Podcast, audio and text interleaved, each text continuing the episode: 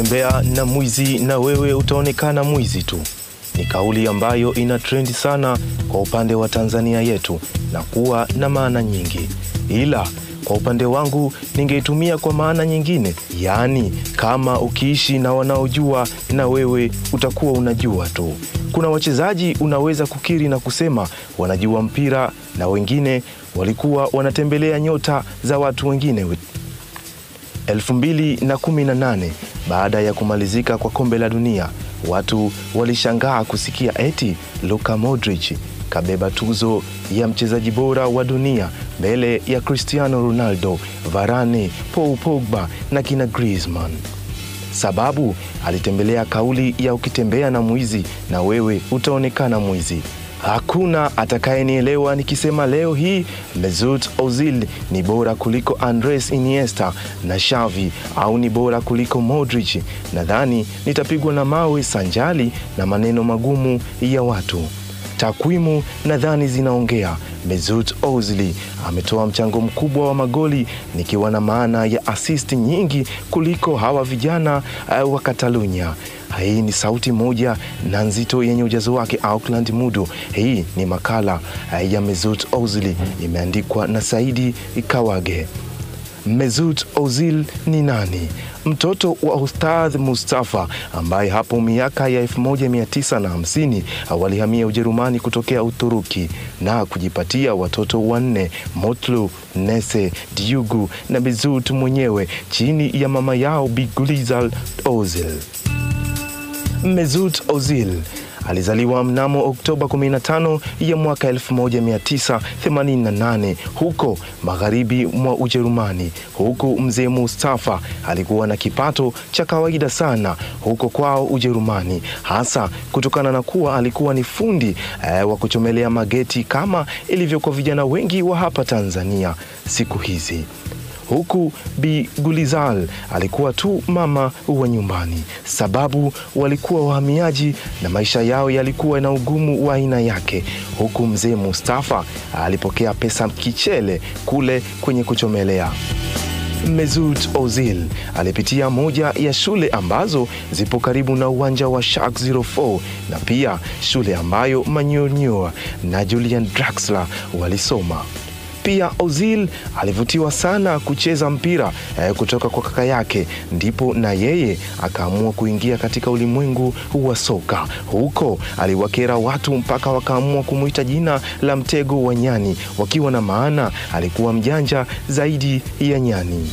Kama ilivyokuwa kwa wanasoka wengi, pia Ozil alianzia kukipiga katika timu mbalimbali za watoto kabla ya mwaka 2005 kuchukuliwa na Schalke 04 na mwaka 2006 Ozil alichaguliwa na timu ya taifa ya Ujerumani ya watoto, na mwaka 2008 baadaye Ozil alifanikiwa kujiunga na Werder Bremen, miamba ya soka mingine ya Kijerumani, huku akimwaga pira la ushindani na kuisaidia Werder Bremen kuchukua kombe la DFB Pokal pamoja na lile la DFL Super Cup kutokana na biriani aliyolimwaga mwaka 2010 kwa Madiba South Africa.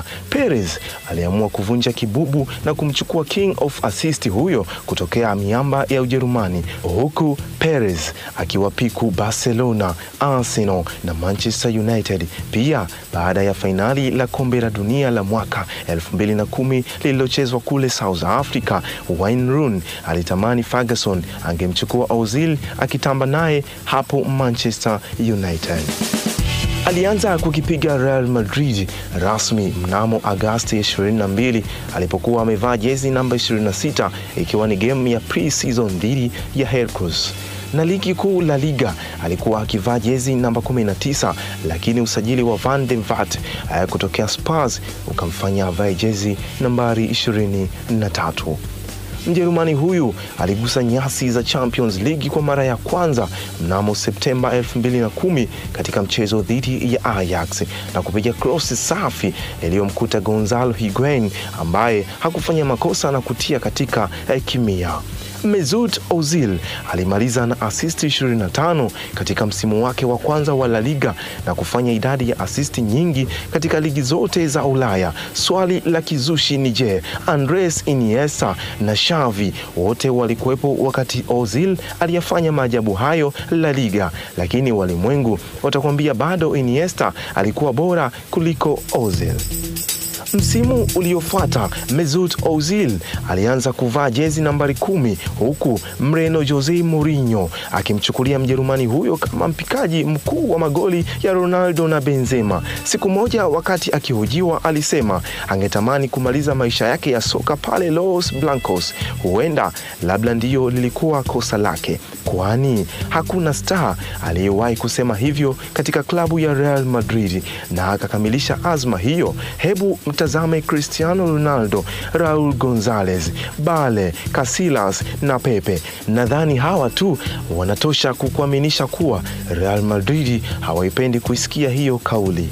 Baada ya kukaa Los Blancos misimu mitatu, Septemba 13 mzee wa Kifaransa Arsene Wenger akaamua kumsaini Mesut Ozil kwa paundi milioni 42 kwa mkataba wa miaka mitano. Pia akawa Mjerumani ghali zaidi katika sajili zilizofanyika mwaka huo. Alipofika hapo London alikabidhiwa jezi nambari 11 na kama kiungo mshambuliaji wa katikati. Pia alipotua tu Gunners alisema, wakati wa weekend nilisema ningetamani kuendelea kusalia Real Madrid, lakini niligundua kocha wangu na mabosi hawakuwa wananiamini. Mimi ni mchezaji ambaye nahitaji kuaminiwa kama Arsenal walivyofanya, ndivyo maana nikajiunga nao. Ningekuja hata bure Arsenal, kwani kwangu haikuwa shida. Wakati nilipoongea kwa njia ya simu na Arsenal, Wenger alikuwa na heshima kwangu na kama mchezaji nilihitaji hivyo.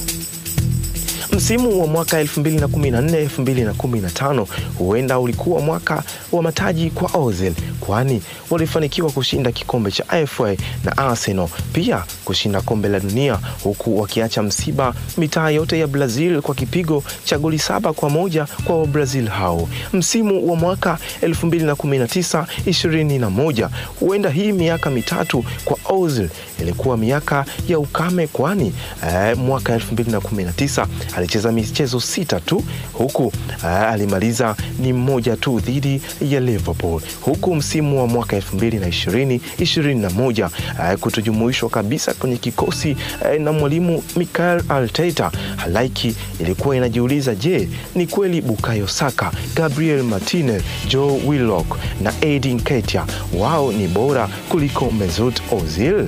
Mtu aliyeshindania namba mbele ya kina Kakaa leo aje kuwekwa benchi eti na kina Edin Ketia? Hapana, kuna kitu sio bure. Hivi kuna klabu gani pale Uingereza ukiwatoa Manchester City unaweza kumweka nje Ozil? Hayo majibu baki nayo mwenyewe. Majanga ya Ozil yalianza Mei 2018 pale ambapo yeye na Mjerumani mwenzie Ilkay Gundogan wote wakiwa na asili ya Kituruki, baada ya uchaguzi mkuu wa Uturuki walionekana wakipiga picha na rais aliyeibuka kidedea wakati huo Recep Tayyip Erdogan. Huko tafsiri eh, ya picha hizo ilikuwa na maana ya kuwa Ozel na Gundogan walikuwa wanamsapoti rais huyo ambaye sera zake nyingi zilikuwa zinaiponda Ujerumani na kuleta tafsiri ya kuwa hawakuwa na uzalendo kwa Ujerumani. Wakati huo ilikuwa ndio wanajiandaa kwenda kuwasha moto Urusi, ambapo walitokea makundi do. Ozil alikumbana na maneno magumu ya Wajerumani kwa kujumlishia yale mapichapicha ya Erdogan, rais wa Uturuki, huku wengi uh, wakimhutumu kuwa yeye si Mjerumani, ndiyo maana alicheza chini ya kiwango chake. Aliamua kustaafu kuitumikia timu ya Ujerumani baada ya kupokea upinzani wa kuzidi kutoka kwa Wajerumani, huku wakimbagua pia. Ikumbukwe si mashabiki tu, hata viongozi wa chama cha soka cha Ujerumani walihusika katika sakata hilo, huku Paul Matarsis akiwa jirani mwema kwa Ozil akiwa anamfariji. Kuondoka kwake Arsenal kumefichwa sana, sio kwa klabu wala sio kwa Ozil, japo Ozil mara nyingi amekuwa muwazi, ila hili kalificha mm. Em, sikiliza, Ozil atakuwa aliondoka Arsenal sababu ya kimkataba, kwani Ozil na Sanchez walikuwa pamoja ndio wachezaji ghali kikosini, hivyo ikambidi mmoja apungue. Akipungua Sanchez, lakini baadaye wakaona Ozil bado ni ghali, ni vyema wamwache aende ili Aubameyang aendelee kubaki eh, kwani Auba alitakiwa kuwa na mkataba mpya ambao ungekuwa mkubwa na Arsenal hawana uwezo huo. Lakini vipi kuhusu masuala ya kisiasa? Baada ya mlipuko wa COVID-19, UN walisema Waislamu wa Uighur waishio China na wanatokea Uturuki kuwa maisha yao ni hatarishi na huenda ndivyo sababu na chanzo cha korona nchini humo. Basi Ozil aliamua kuwajibu, ila sheria ya ELNELD haiwaruhusu mwingiliano wa kisiasa na hivyo huo mkasa uh, uliofunga Ozil asicheze Arsenal japo Mikel Arteta anasema mara o Ozil hafiti mfumo wake, mara o amekuwa mvivu do. Hizi ni sababu za kitoto kabisa. Wakati huko Chelsea kina Timo Werner wamecheza michezo 14 ligi kuu, lakini bila kufunga bao. Ozil ni mtu wa watu sana kwa kujitolea na kujitoa, kwani 2014 alisaidia upasuaji wa watoto 23 huko Brazil kwa gharama ya euro laki mbili na arobaini ikiwa ni shukran ya Brazil kwa kuwahudumia vema wakati wakiwa hapo. Mei 2016 Ozil alienda Jordan kwenye kambi ya wakimbizi ya watu elfu themanini na kucheza nao na kusaini jezi na vitabu, huku baada ya kuoa 2019 alifanikiwa kufanyiwa upasuaji wa watoto elfu moja. Ozil alipata kombe moja akiwa Werder Bremen, makombe matatu akiwa Real Madrid, makombe matano akiwa na Arsenal na kombe la dunia akiwa kama mchezaji wa taifa la Ujerumani, huku akiwa mchezaji bora wa Ujerumani mara tano. Mara kadhaa Ozil kitu ambacho kinamshinda kwa binadamu ni kukalia kitu kimya, jambo ambalo limekuwa likimgharimu. Japo jambo la Arsenal bado kalificha, ila bado atabaki kuwa moja ya wapishi wa magoli bora kuwahi kutokea miaka ya 2010 hadi 2020 akiwa na asisti zake zaidi ya 216 katika michezo 603 aliyocheza.